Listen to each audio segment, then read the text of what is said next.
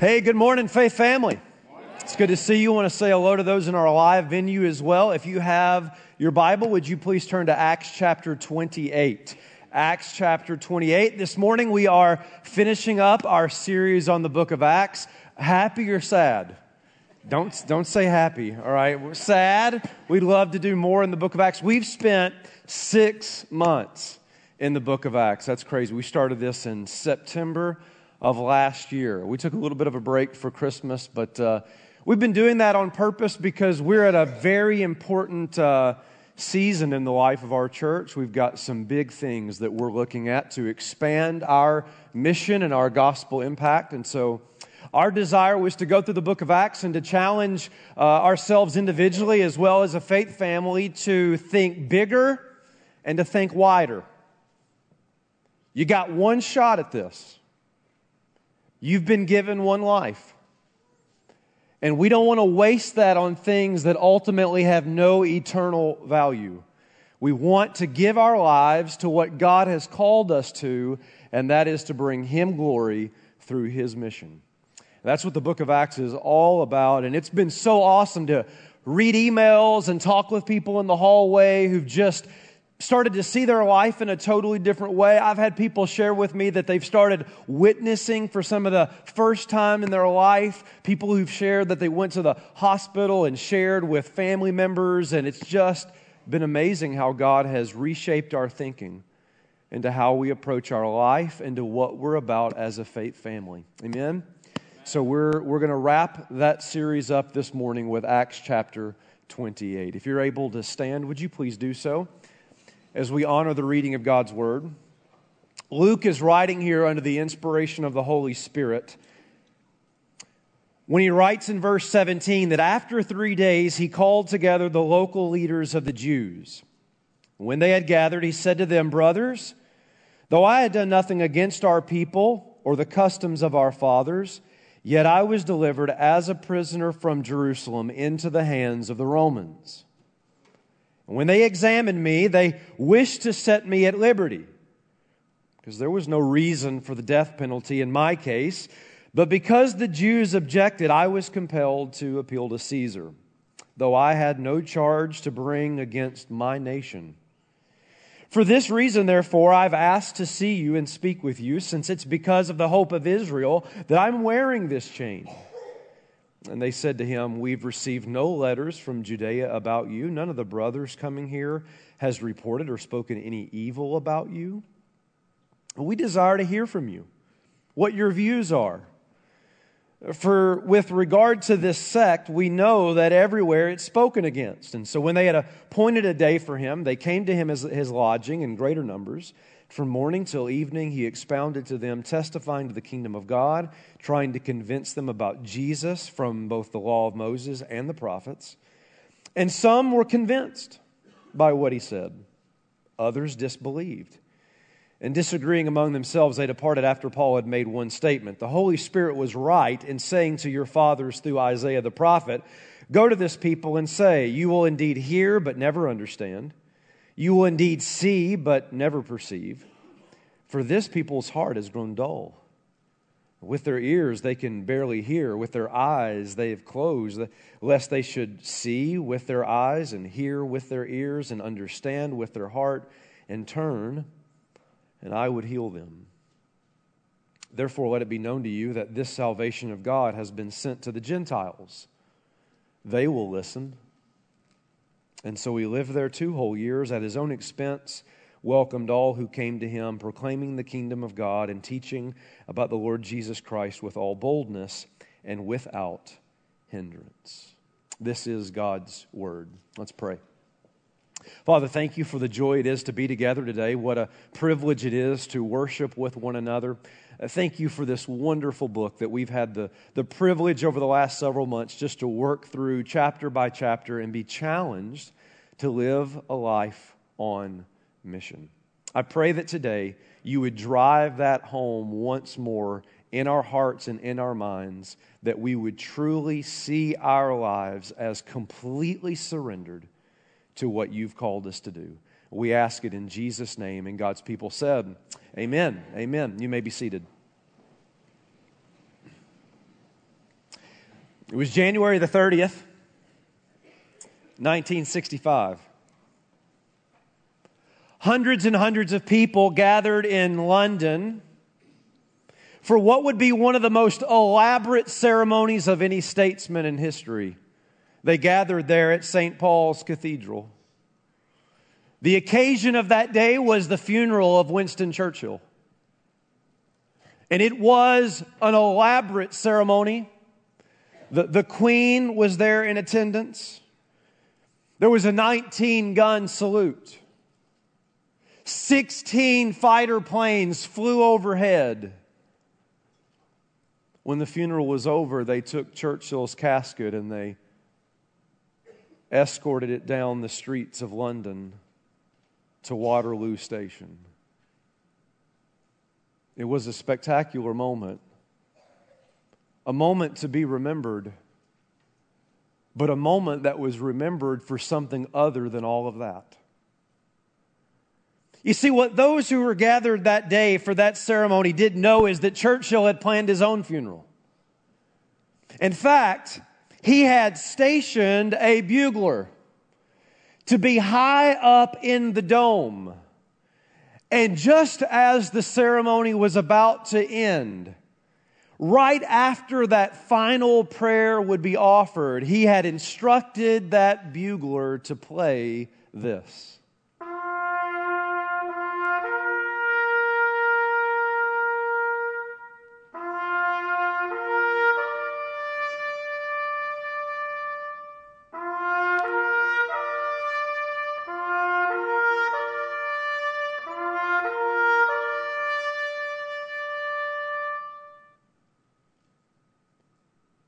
It's the universal signal that the day is over.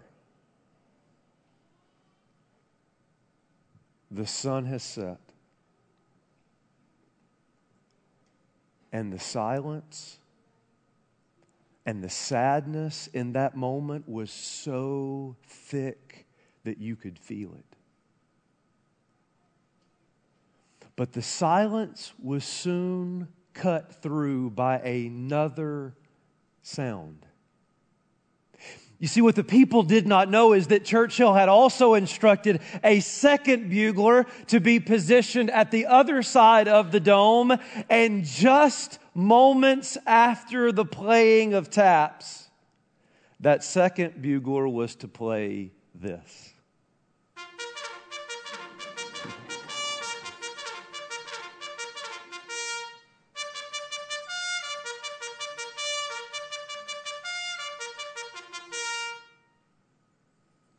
It's the universal signal that a new day has dawned. It was as though that Churchill from the grave was saying to everyone there, arise, get up, move forward. It was a rather strange ending to a funeral. But the reason Churchill wanted it that way is because he wanted the final chapter of his life to not be seen as an end, but to be seen as a beginning. And my dear friends, that's precisely how we ought to think of Acts chapter 28. I say that because I don't know if you know this, but there are a lot of scholars who have been perplexed as to how this book ends. There's no climactic ending. There's no grand finale. You're left with a lot more questions than you have answers. Does Paul survive? What's the verdict? What, what does Caesar say? Does, does he ever make it to Spain? It's what's known in the, the world of cinema as a cliffhanger. You, you know what a cliffhanger is, right? Like when, when, when you're watching a movie, you're watching a TV series or a show, and it ends, and you're left thinking, oh no, it didn't. You know, it's like, no, no, no, no, no, you can't end like that. There's so many things that are left unresolved. Like, how many of you remember who shot JR? How many of you are willing to admit that you remember who shot JR? Or what about will Ross and Rachel get married?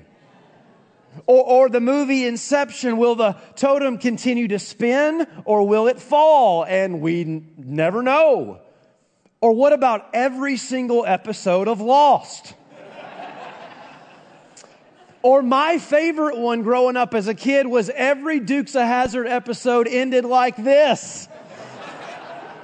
And you're just like, what? What happens? Does Cooter catch him? I mean, what? What happens? And that's how Acts ends. And so scholars and great theological minds are like, there must be more. And yet, I would submit to you if you know the book of Acts, it ends precisely as it should. Why do I say that? Because the book of Acts ends with the church continuing to bear witness to Jesus Christ. Before I share that, show that to you in the text, can I remind you, as a way of review, what we've been through to get us to Acts 20, 28? Would you come with me in this journey? As for months now, we've worked through chapter after chapter and what the church has faced, what believers in Jesus Christ, what followers of Christ have faced, have been external threats. Governments, politicians, Jewish leaders trying to shut them down. They faced internal threats, uh, false professions, hypocrisy. Christians have faced physical attacks, mobs, stonings, beatings. They face spiritual attacks. Uh, uh, uh, uh, demonic spirits and, and sorcerers and, and what Paul called fierce wolves. They face natural disasters like storms and, and shipwrecks, and, and even as early as last week in Acts 27, poisonous snakes. And then we get to Rome. Paul gets put on house arrest and he's brought before the Jewish leaders. And how does the book end? Verse 23. When they had appointed a day for him, they came to him at his lodging in greater numbers, and from morning till evening he expounded to them, testifying to the kingdom of God, and trying to convince them about Jesus, both from the law of Moses and from the prophets. Look at verse 30. He lived there two whole years at his own expense and welcomed all who came to him, proclaiming the kingdom of God and teaching about the Lord Jesus Christ with all boldness and without hindrance. How does the book of Acts end? By Christians, by the church, bearing witness to Jesus Christ. At this point, it's like, can Paul talk about anything but Jesus? I mean, sports or vacations or some family photos or something.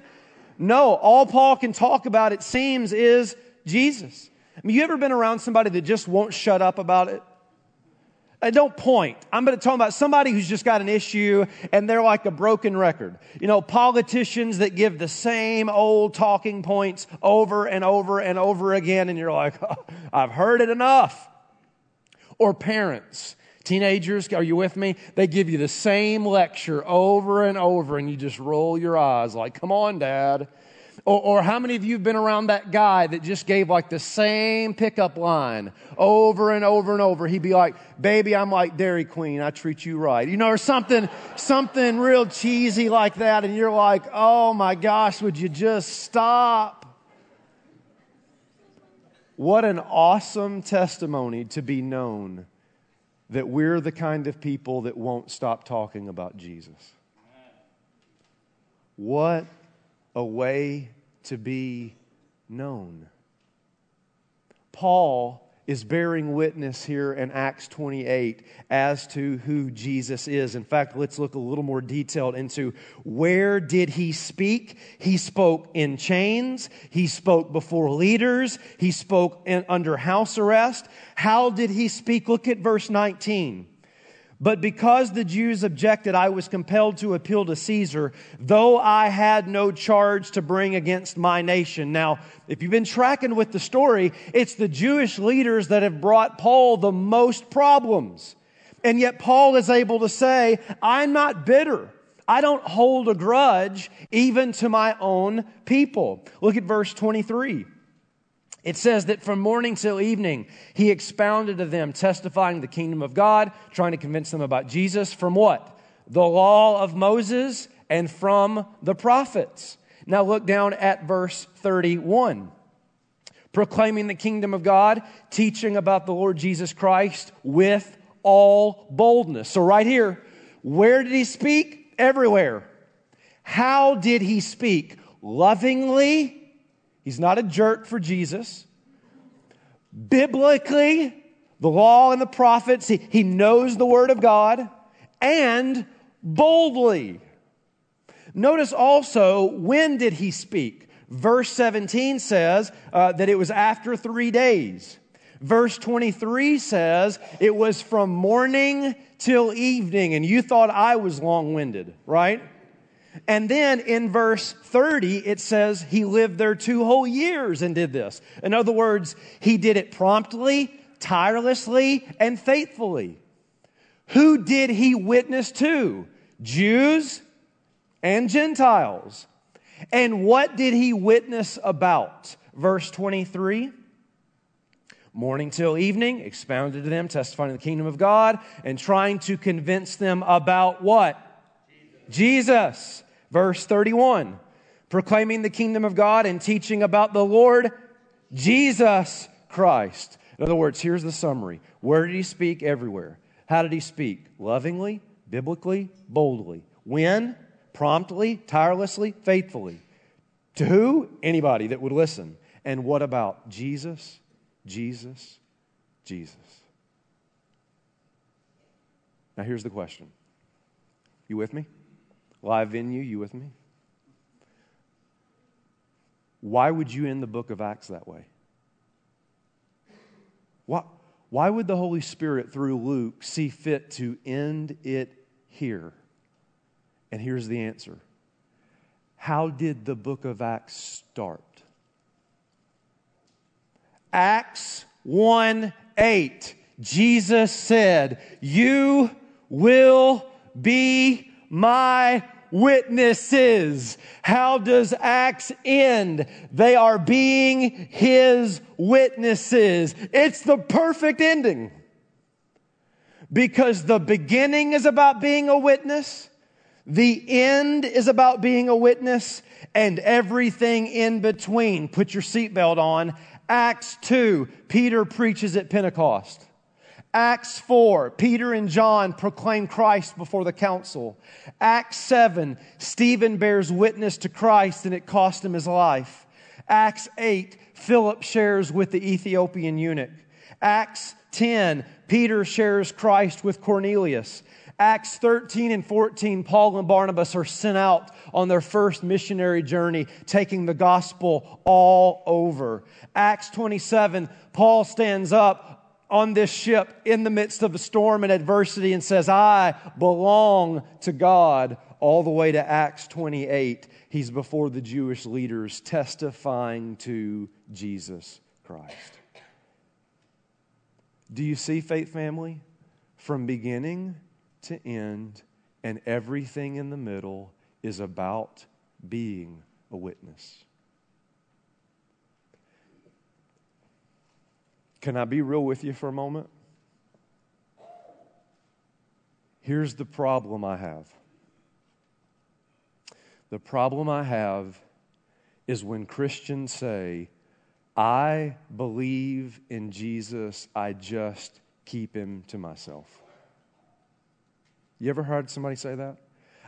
Pastor, listen, I believe the Bible. I believe Jesus. I'm convinced of all this. Yeah, but you know what? I don't want to be rude. I don't want to be insensitive. People have other different beliefs. And, and so I believe it. It's just kind of more of a private faith to me. The problem is there is no such thing as a private Christianity. A privatized faith in a resurrected king is biblically inconceivable. Because those in the book of Acts who believed the gospel with conviction proclaimed the gospel with confidence. Do you see, faith family? When we walk away from the book of Acts here, what we see is these weren't a people playing church. These weren't a people going through religious activities. These were a people who had encountered personally a resurrected Messiah, and they could not help but speak of him. The question is live in you, everybody right here, do you believe this or not? Is this a religion to you? Or is this the essence of your very life? How many of you believe, based on Romans 10, that whoever calls upon the name of the Lord will be saved? How many of you believe that? I believe that. How many of you believe what Romans 10 says that if you will confess with your mouth that Jesus is Lord and believe in your heart that God raised him from the dead, that you will be saved? We believe that, don't we? But do we believe the verses that come right after that that say this How will they believe unless they hear? And how will they hear if we don't tell them? Because faith comes by hearing, and hearing by the word of Christ. Acts ends exactly as it should, with the church doing what it's always been called to do bear witness to Jesus Christ. Now, I've got the heart of a teacher. I love looking at different angles. I love those light bulb moments that we have together when we see things in the text. But I, I need to take just a couple of minutes and I need to get into the weeds of application. Can I do that for just a moment and give us some walk away things about being a witness from the book of Acts? In fact, I would even ask if you've got a pen or a, a pencil or, or can jot it there on your tablet, would you please take some notes here as I want to give you just a few practical practical things when it comes to being a witness for Jesus that I think we need to apply to our lives. I'm going to give it to you quickly five things individually and four things congregationally. There's not another service after this one, so we're going all afternoon, all right? Five things individually, four things as a congregation. Here are the individual things that I want us to see in our lives as we seek to be a witness for Jesus. The first is this live differently live differently. And specifically by that, what I mean is I want us to live as people who really have hope. Because listen, dear friend, if you have Jesus, you have hope. If you have Jesus, you have hope. And notice what the Bible says in 1 Peter chapter 3, verse 15. Many of you know this verse. Look at it. But in your hearts honor Christ, the Lord is holy. Always being prepared to make a defense to anyone who asks you for a reason for the hope that's in you, yet do it with gentleness and respect. What's that verse implying? That when we live as people who have hope, that a world that is without hope, they're going to see that and they're going to ask questions Where did you get that? What is so different about you? How is it that you're able to respond to things so much differently than everybody else? And what does that provide an opportunity for? Witness we live differently in that we live as people who have hope in Jesus. And the, the world wants to know, where did you get that? And we say, I'm glad you asked. Number two is we think missionally. This has probably been, I've talked with some people even this morning, like probably one of the number one paradigm shifts that people have had in the book of Acts. And it's this, right? Everybody look right here for just a moment. You've got to stop thinking about your life like this there's my life, and then there's my Christian life. There's my spiritual life, and then there's all the other things I do. That's a false dichotomy in the Bible.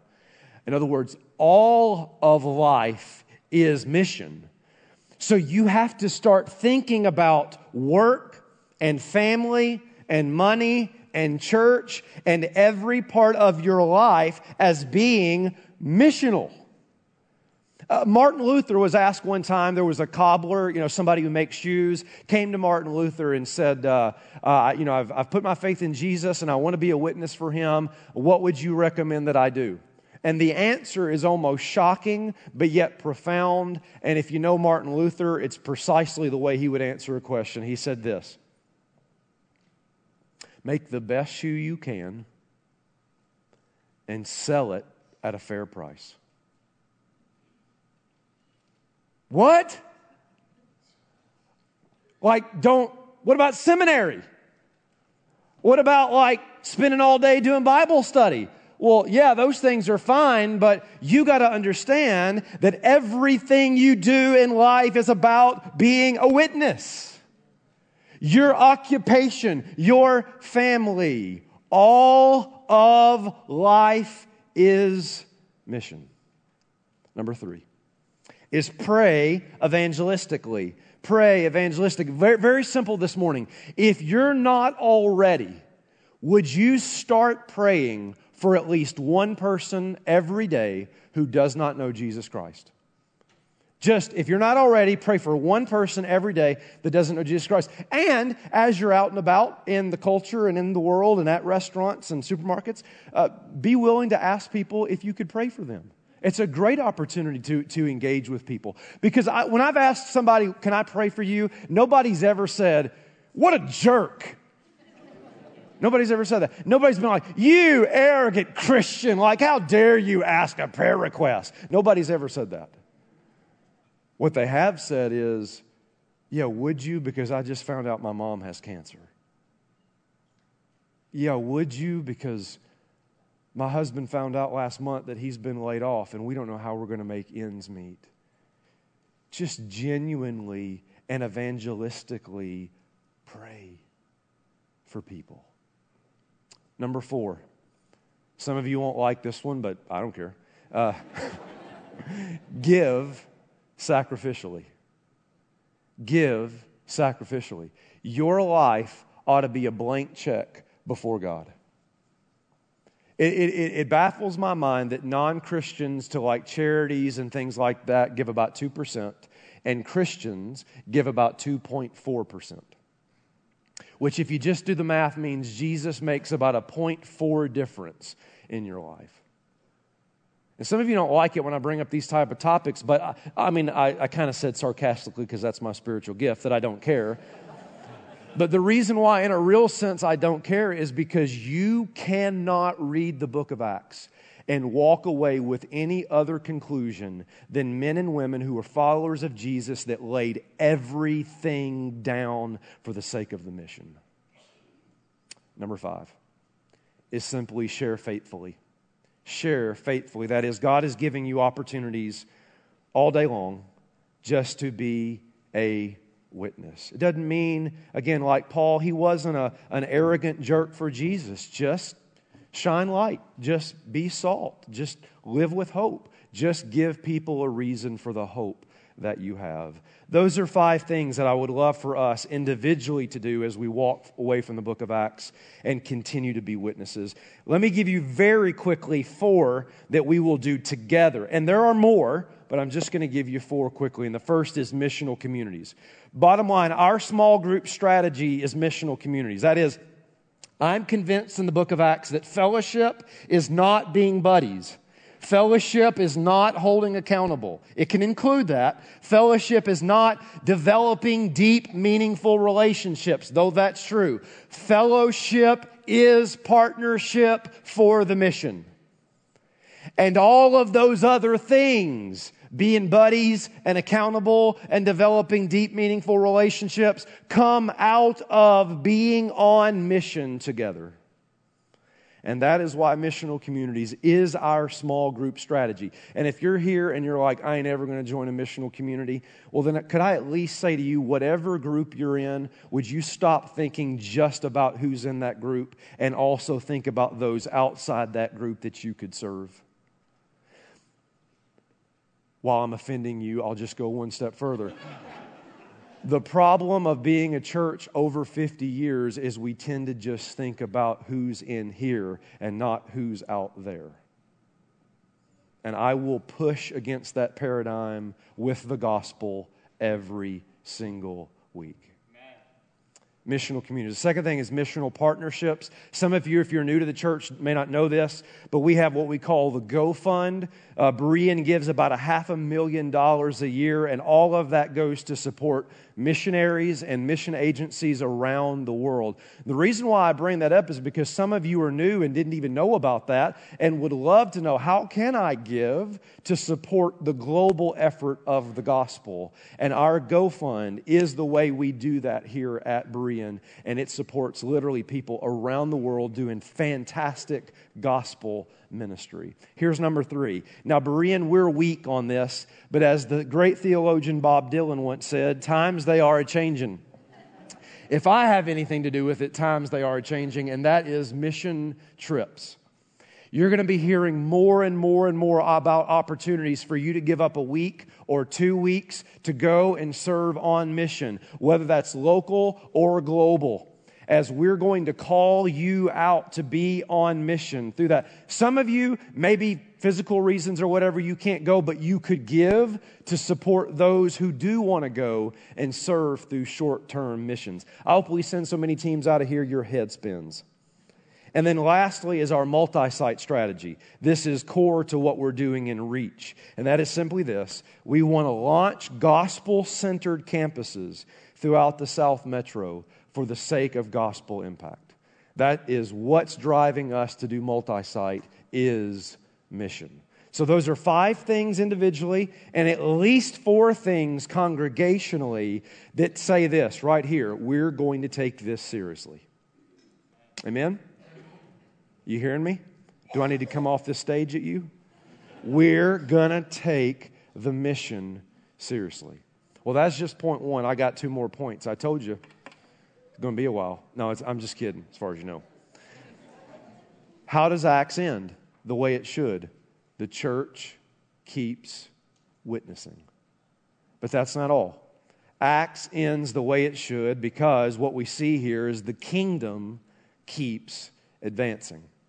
The kingdom keeps advancing. In fact, if I could take you just quickly through the journey again, we are like a Johnny Cash song I've been everywhere, man. How many music references have I made this morning?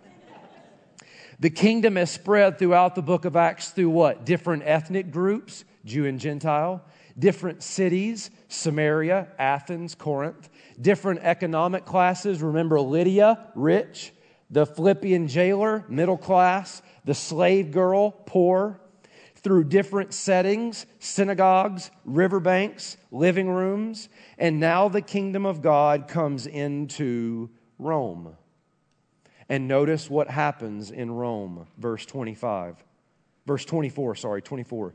And some were convinced by what he said, but others disbelieved.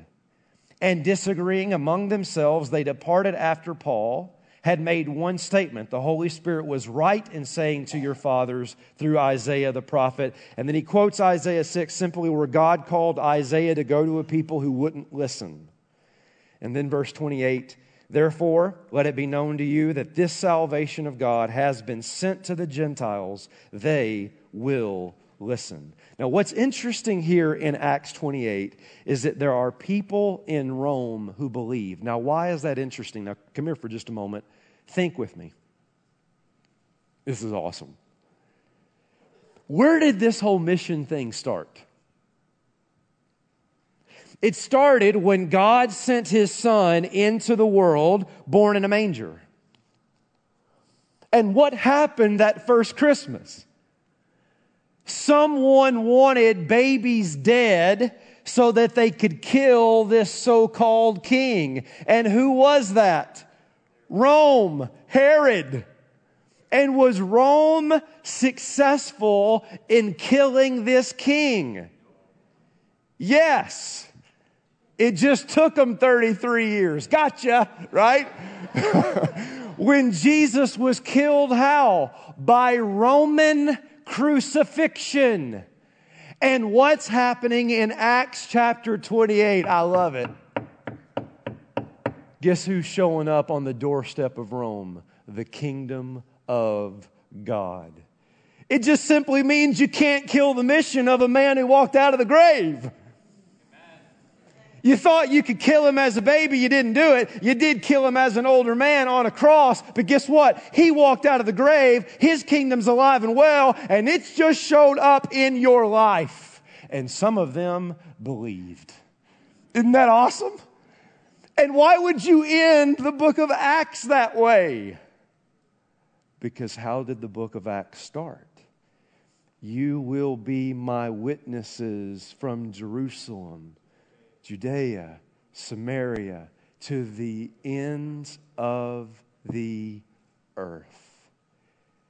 And that's what we see from beginning to end. It's not just about being witnesses, it's about the kingdom advancing. And it's the beginning and end and everywhere in the middle. Put your seatbelt on. Acts 2. Those who received the word were baptized and added 3,000 souls. Acts 4. Many heard and believed, and the number of men were 5,000. Acts 5. More and more believers were added to the Lord, multitudes of men and women. Acts 6. The word of God continued to increase. The numbers of disciples multiplied greatly in Jerusalem. Acts 9. The church in Judea, Galilee, Samaria was being being built up. Acts 11, and a great number who believe turned to the Lord. And we'll skip from Acts 11 all the way to Acts 28 in Rome, and some were convinced by what he said. It's as simple as this, faith family. Are you listening? When the gospel is proclaimed, the kingdom is advanced. When the gospel is proclaimed, the kingdom is advanced. And the reason Paul quotes Isaiah here in Acts 28 is what was true in Isaiah's day. In fact, Jesus quotes it also when he's telling his disciples how the kingdom's going to advance is this is as we go out proclaiming, as we go out sowing seed, as we go out being witnesses, some will believe and some won't. Some will receive and some will reject.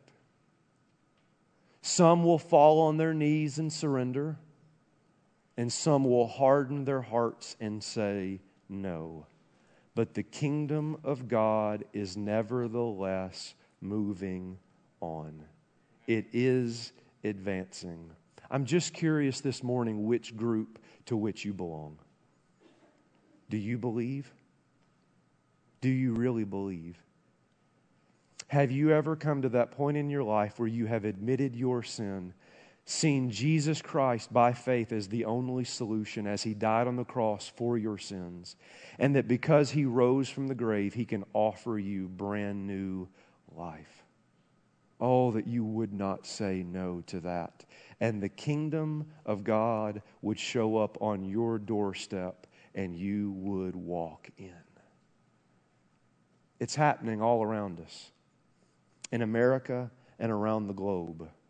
Our eyes can't always see it, but we can rest assured of this there ain't anything you or I, powers or principalities, Herod or Caesar or the gates of hell, are going to be able to do to stop the kingdom of God from marching on. Amen. And in that sense, Acts 28 is the perfect ending. The church keeps witnessing. The kingdom keeps advancing. And then here's the final point the story keeps unfolding. Verse 30. He lived there two whole years at his own expense and welcomed all who came to him, proclaiming the kingdom of God and teaching about the Lord Jesus Christ with all boldness and without hindrance. The end. And this is where those great scholars say, but who killed JR? But this is it. We don't ever hear a verdict. We don't even know does Paul die or not. In fact, again, some of you think I'm being sarcastic. That's my love language, that's my spiritual gift. Um, but I'm not trying to be sarcastic. There literally are scholars who think that there must be missing chapters in the book of Acts because of the way it ends. And they're right. Well, kind of. It's not that there's missing chapters, it's just there's one that hasn't been fully written. Don't you understand, dear friends? There is an Acts 29, and you're it. You're it. We're it. Because the same Father that sent his Son on mission into the world to bring you salvation is our Father. And that same Jesus that sent out his disciples into the world, he's our Jesus. And that same Holy Spirit that gave them power in Acts chapter 2 to be witnesses, we have that Holy Spirit.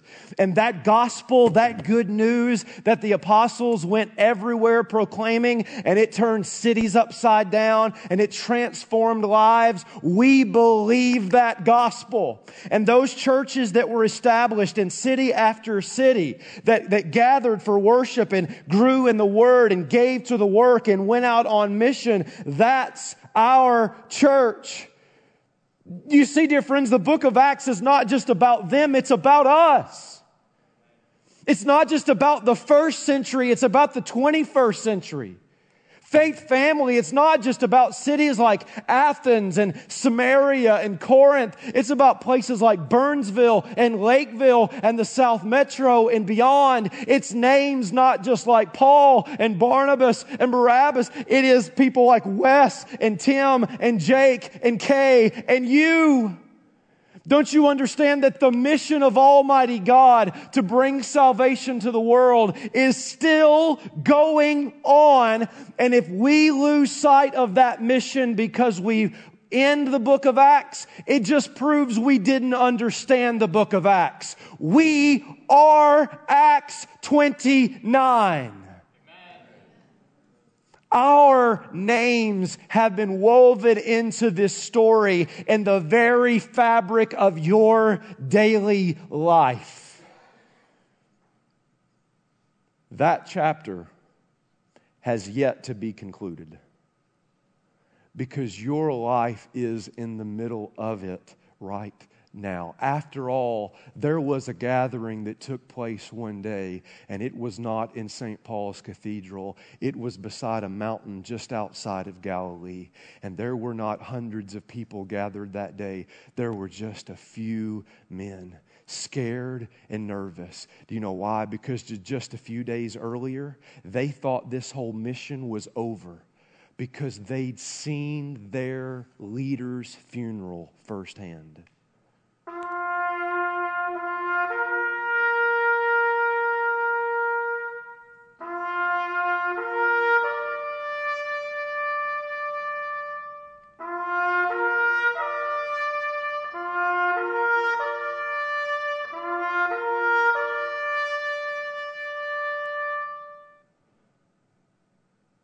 It looked as though it was all over. And the silence and the sadness was so thick you could feel it. but Jesus' death proved not to be an end, but a beginning. A beginning that was realized on that mountain as Jesus gathered those men together and gave them these final words.